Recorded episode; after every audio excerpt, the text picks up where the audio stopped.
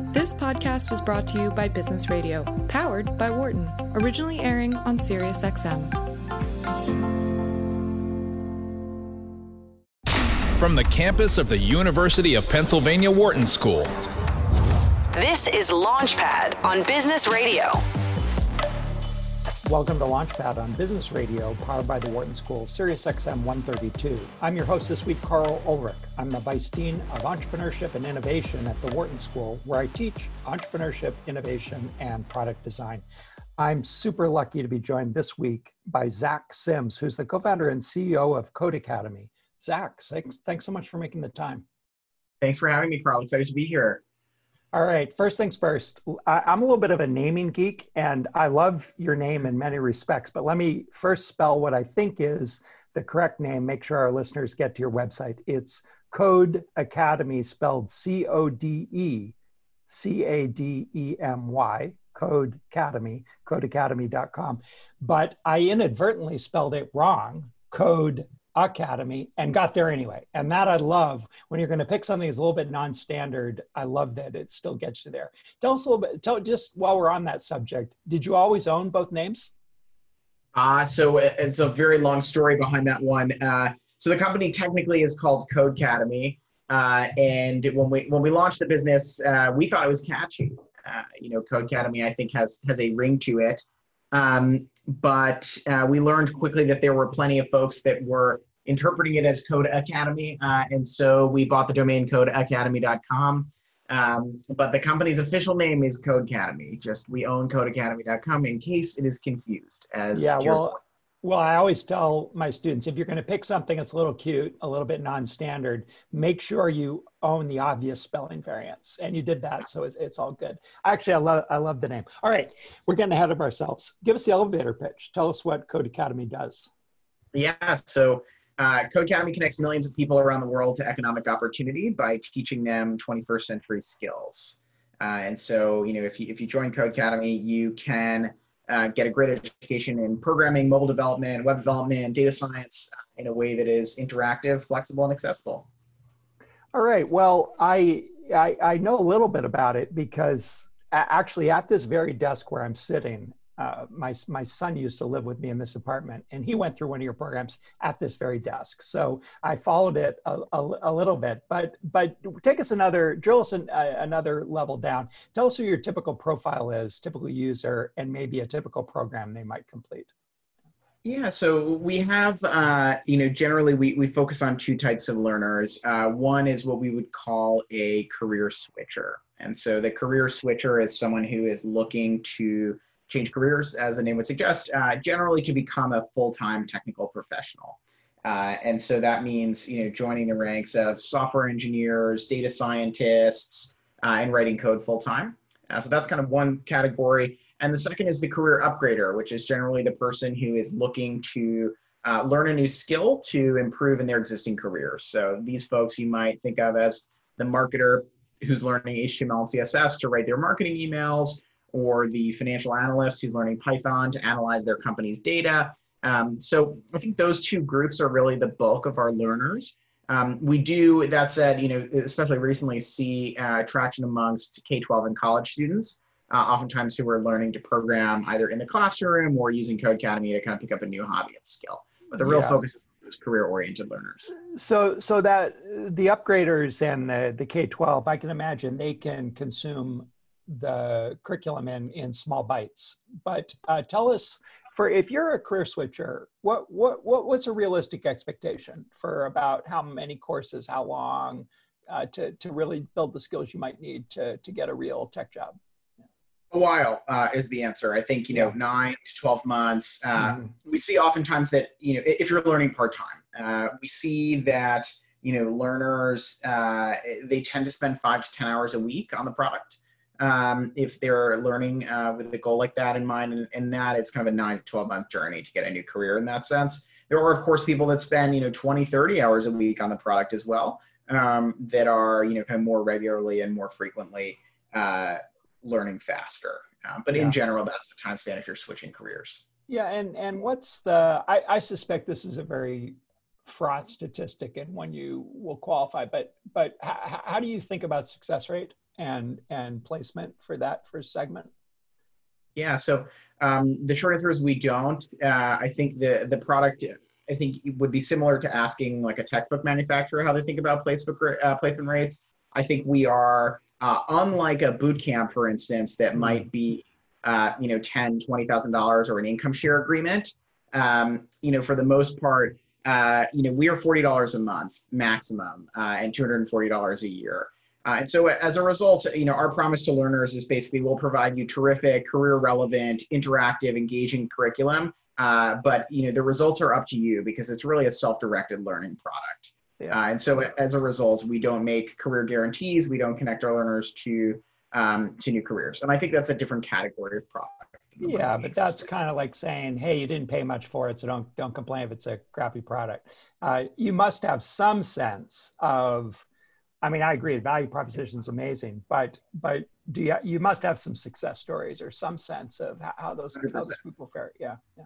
Yeah. So so we have plenty of success stories. Um, I think you know we tend to see um, lots of folks, like you mentioned, kind of anecdotally uh, graduate from the program, find jobs. Um, you know, whether they're working in established companies like at Google or kind of getting jobs at, at companies like Target.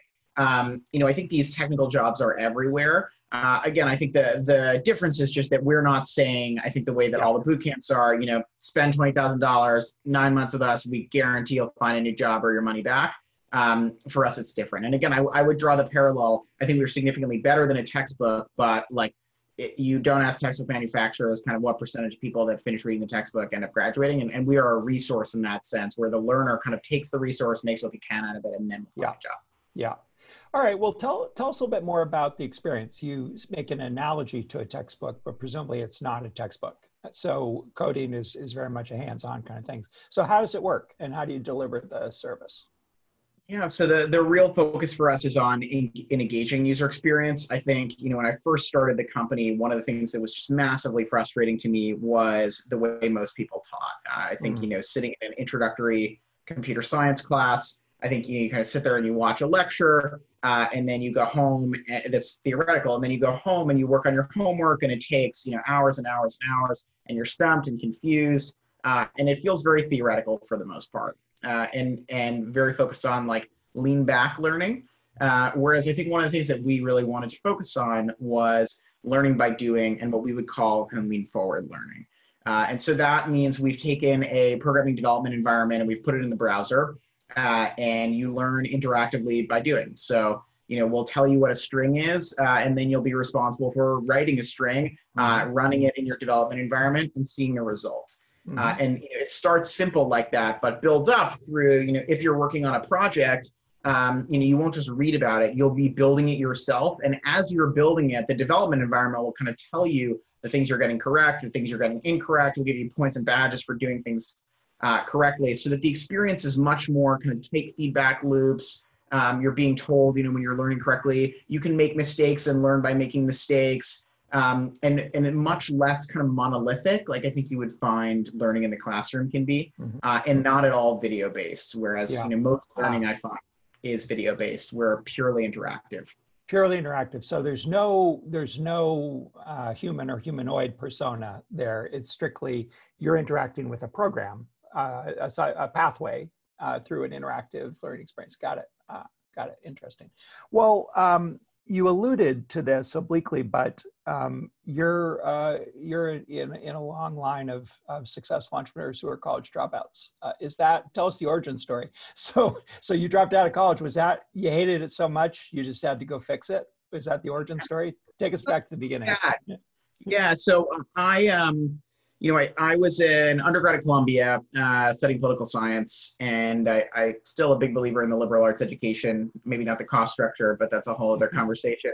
Um, and so I was I was studying political science. I worked for a couple of startups in New York, uh, a company called Drop.io that got sold to Facebook, and a company called GroupMe that got sold to Skype.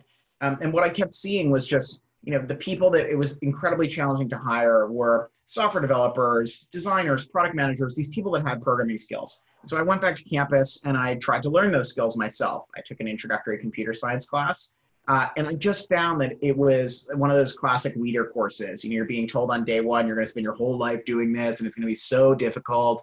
Um, and you know, I stuck it out, but I found myself wondering, like, why this is supposed to be the most important skill of the 21st century, but we're making it unapproachable. Uh, and as a consequence, nobody's entering the field.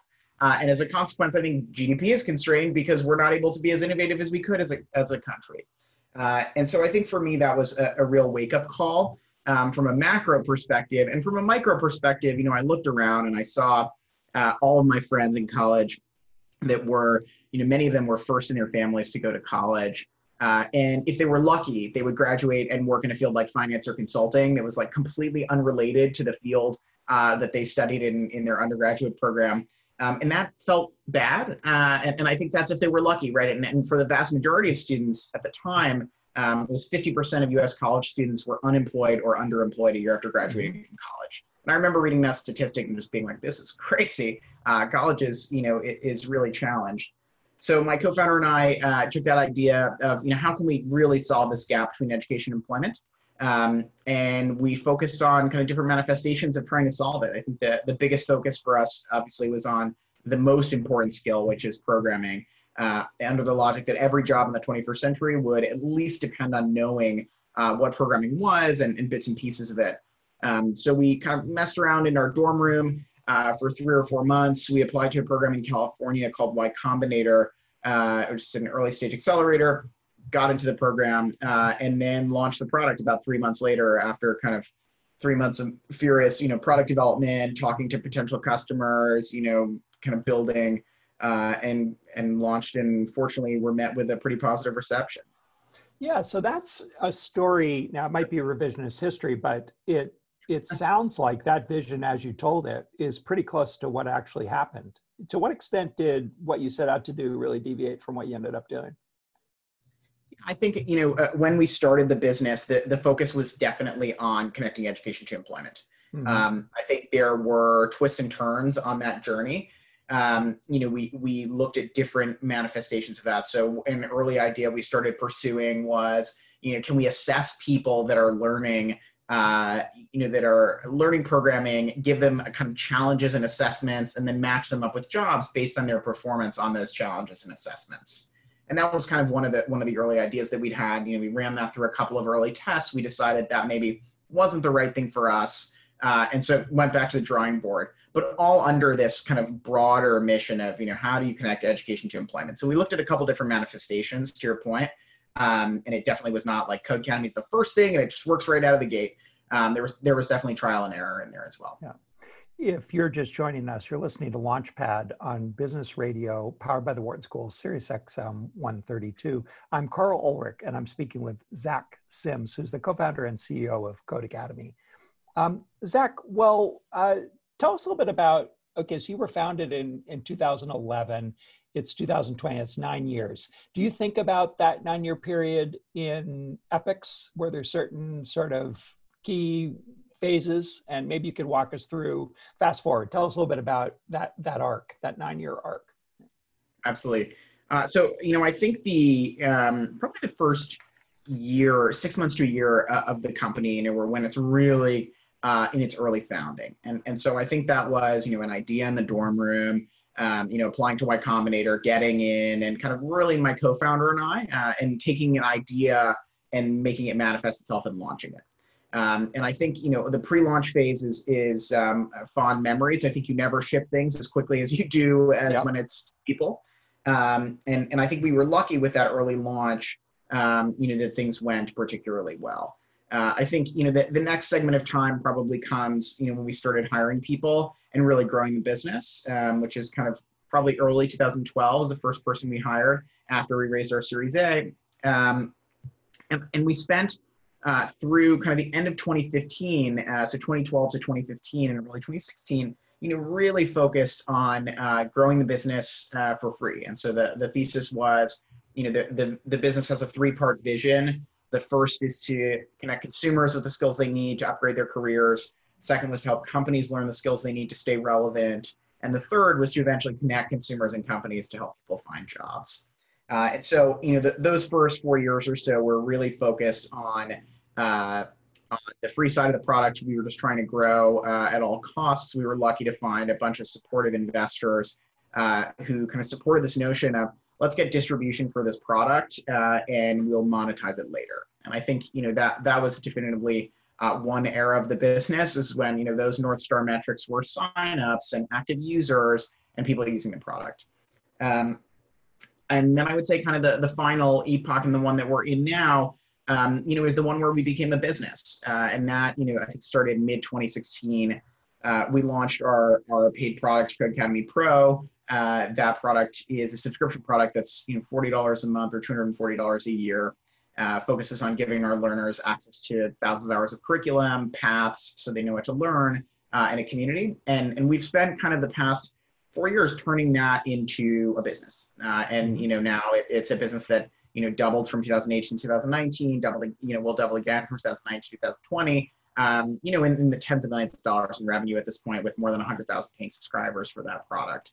Uh, and so you know I think now the North Star metrics are different. Uh, the North Star metrics are you know sales and revenue uh, and our conversion rate and our retention. Uh, and so I think you know if I had to break it down, it would be kind of the the pre uh, pre-launch era, you know, the era when we were completely and totally free, uh, and then turning a, a, free product with big distribution into a big business. Yeah, it makes uh, total sense. And if we look at that, that well, that arc, by the way, is a classic Silicon Valley story. You're not a Silicon Valley company, but you did do the YC thing. So you, made your yeah. you made your pilgrimage, drank the exactly. Kool-Aid, and yeah, and adopted that model. And and particularly that that that 2012 to 2015 period I, I was in Silicon Valley during that period. It was a very heady time in which valuations were rising. It was this was the the basic story of how you build a, a company. Um, but it, it, actually does seem to work out pretty well. But if, if just as a little education for our listeners, if, if we were to look at your model today at your pricing page, you have a free a free model a pro model and an enterprise or at least a hook into an enterprise product. And that's a pretty standard way of thinking about products like yours. What what advice would you give people who are is that freemium model a good one to pursue? Is it one you would recommend others pursue? Or maybe under what conditions does it make sense? Yeah so um, so many caveats to this answer. Uh, yeah. you know, your mileage may vary. Um, i think for us being a freemium business has been truly terrific um, I think with the caveat again of you should always understand um, kind of when you will launch a premium tier. I think we were freemium, um, you know, all along we knew we wanted to be freemium, but we were completely and totally free for a very extended period of time. Uh, you know, for the first four years of the business, and, and without a clear definition of when we would start generating revenue. And I think it was the kind of thing where, you know, oh, we have 5 million registered users, 10 million registered users, 20 million registered users.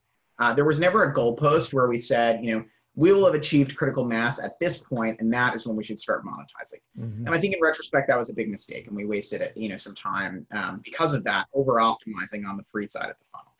Um, since then, I, I, can say that, that we've benefited from all that time that we spent on that side um, because the, the business has great unit economics. And you know, sign up hundreds of thousands of free learners on a monthly basis. Uh, we convert a percentage of them to paying subscribers, uh, and our marketing costs are de minimis. And so, yeah. you know, we have a business that is really driven by organic growth um, today, which I think is, you know, for many consumer businesses that are, you know, bidding against each other on Facebook and Twitter and Instagram uh, for new customers, it's very rare to have a business that, you know, just sends new users reliably on a monthly basis. I think we are lucky to be able to do that because of the free version of the product. Yeah, I mean it's a it's a it's a beautiful thing. As an entrepreneur myself, I can say when you when you get to the point where you have enough flow through your funnel that you can start to estimate parameters and say, okay, this thing works, or or it will soon work, and now we can work on actually optimizing conversion and, and the flows. That's that's a beautiful thing. Until you have that, it's very hard to run any reasonable experiments or to make any realistic forecasts about how your business uh, will work. But but until you started monetizing, it really was just an act of faith because you had no paying customers, literally none. That that's right? right. Yeah. yeah. Zero paying customers. Yep. Yeah. Yeah. Um, that's that's pretty interesting. Okay, well, um, I suppose we're in the middle of a fourth epic, uh, which was dealt to us by you know a bat in Wuhan, uh, and I yeah. and I wonder, I wonder if you could talk a little bit about maybe what you were thinking going into 2020, end of the year, making your plans, and then what you did in the middle of March and then how that's turned out for you guys. Yeah. Yeah. So you know, I think we, as I mentioned, kind of we're looking at doubling the business year over year. I think, you know, plenty of strategies to do that, continuing to invest in marketing, launching new curriculum verticals for us. So increasing the amount of mobile development content that we have, for instance, launching more deeply in data science uh, and looking further afield in other verticals uh, as well, in addition to a bunch of great new features that we've added to Pro over the course of the past six months and, and will continue to add. Um, but I think obviously all of that was relatively upended in March. Uh, and, and I think, you know, we first from a team perspective, you know, made the switch to work from home as obviously everyone now has. Um, and we've been relatively lucky that that's been um, a pretty good transition. Uh, I think from a business perspective, you know, the, the first question we find ourselves asking ourselves uh, as a um, you know business that attempts to do well by doing good is kind of how can we help? Uh, and so we saw two opportunities for that. The first was um, you know students all around the world being out of a job uh, or you know sorry out, out of school uh, we thought we could offer them the opportunity to start learning on Codecademy for free and so we gave uh, more than 100000 scholarships to students all around the world uh, whose, whose schooling was interrupted uh, whether they were in k-12 or college and and you know the demand for these scholarships was insane i mean i think students everywhere from you know turkey to brazil to the us to australia to iraq uh, you know kind of really go all over the the world um, and these stories are, are really heart wrenching, you know, from students that, uh, you know, are passionate about education and can't go to school anymore, uh, unfortunately. And, and so, you know, we were able to help uh, 100,000 students that way. And then I think that the second opportunity we saw was helping people that had been furloughed or laid off. Uh, and so we also offered 100,000 scholarships to uh, folks that could prove economic hardship that way. So those that had been let go from their jobs or put on a temporary furlough. Uh, and, and some of those stories are similarly touching. I think, you know, for, for us, it it was not only the uh, potential career aspiration for these people, but also seemingly something to keep them going during hard times. Um, we had one learner, Alan, who worked at a um, an auto parts factory in uh, in Mississippi. Um, you know, who had his wife worked in a restaurant, had also been furloughed. Uh, who said that basically getting on logging on to Codecademy in the morning was the thing keeping him going. You know, keeping wow. him from thinking about uh, you know being unemployed, how to make ends meet in two or three months uh, and and kind of helping him see a better future. And and so I think those were the the most immediate things that we did. Um, and other than that, I think we saw you know tremendous uptick as with many online learning companies. People stuck at home trying to learn new skills, um, and and that you know was interesting and, and large in magnitude as well. So on on balance, it, just just in terms of the, the basic business, this has been a positive for you you know, it feels very weird to say that. I know. I, I, I, it's just what it is. You know. I yeah. Yeah, I think you know, uh, number one, in the immediate manifestation of the numbers, uh, yes, I think like you know there there is this event that occurred in March, and the numbers you know started getting yeah. uh, significantly better in March. So yes, um, but I think to me the more interesting long term question is you know, does this accelerate a five year trend or a 10 year trend that is now compressed into five weeks or 10 weeks? Right. And, and we believe the answer to that is yes. I think, you know, two, uh, two or three fold. The first uh, is is for consumers. So I think consumers can't physically go to schools right now, mm-hmm. uh, and so they're looking at online learning much more seriously and realistically yeah. than they did before.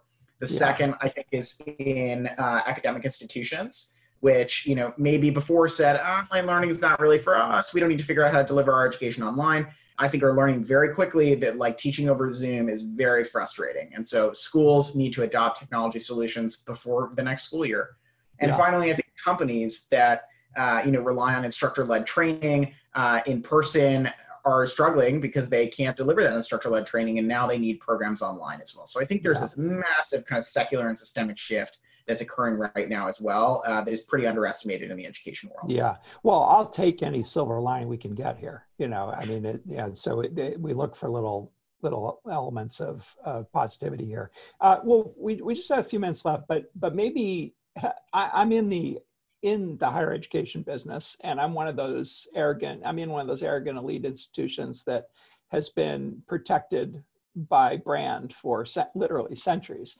What what would you?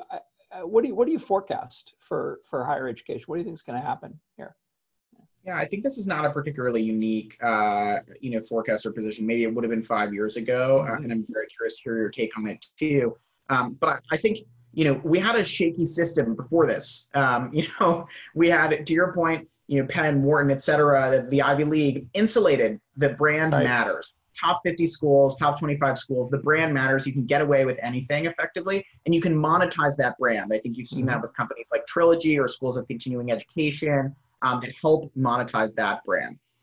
You know, other than that, you have a lot of schools where they're effectively not worth the price of admission if they're a private, for-profit, you know, or even nonprofit universities uh, that struggle. Uh, and and I think what we will see here is a lot of students deprived of the opportunity to go on campus. Uh, will start to ask themselves like, why am I paying sixty, seventy thousand dollars a year for this education? The degree is not worth the paper it's printed on. I don't get to take advantage of you know the academics, sorry, of the uh, athletics. I don't get to take advantage of the campus life.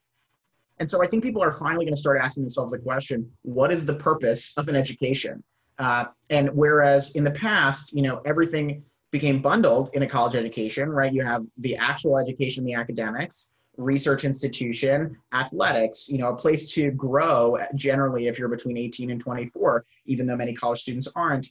Um, and now I think those things are being, you know, splintered apart. And yeah. I think of us as an example of like, great, if you want an education and you know that's high ROI, spend $240 on a year of Codecademy, learn you know for three months full time, get a new job. Uh, and it's the best money you've ever spent. We don't have a sports team, you know. We don't have uh, you know events that you can hang out at, uh, you know, where you'll meet your best friends. But we do offer a really phenomenal education, yeah. and so I think we'll start to see like those universities that don't provide outstanding service in any of those categories will start to fracture, uh, and hopefully that will mean a trend towards you know higher ROI education opportunities. Yeah, it's all good. I'm actually really excited uh, to watch it, and you've said it actually in a very, I think, in a very wise, wise way. Uh, Zach, we're out of time, but uh, thanks so much for joining us. Super interesting story. Of course, yeah. Thank you for having me.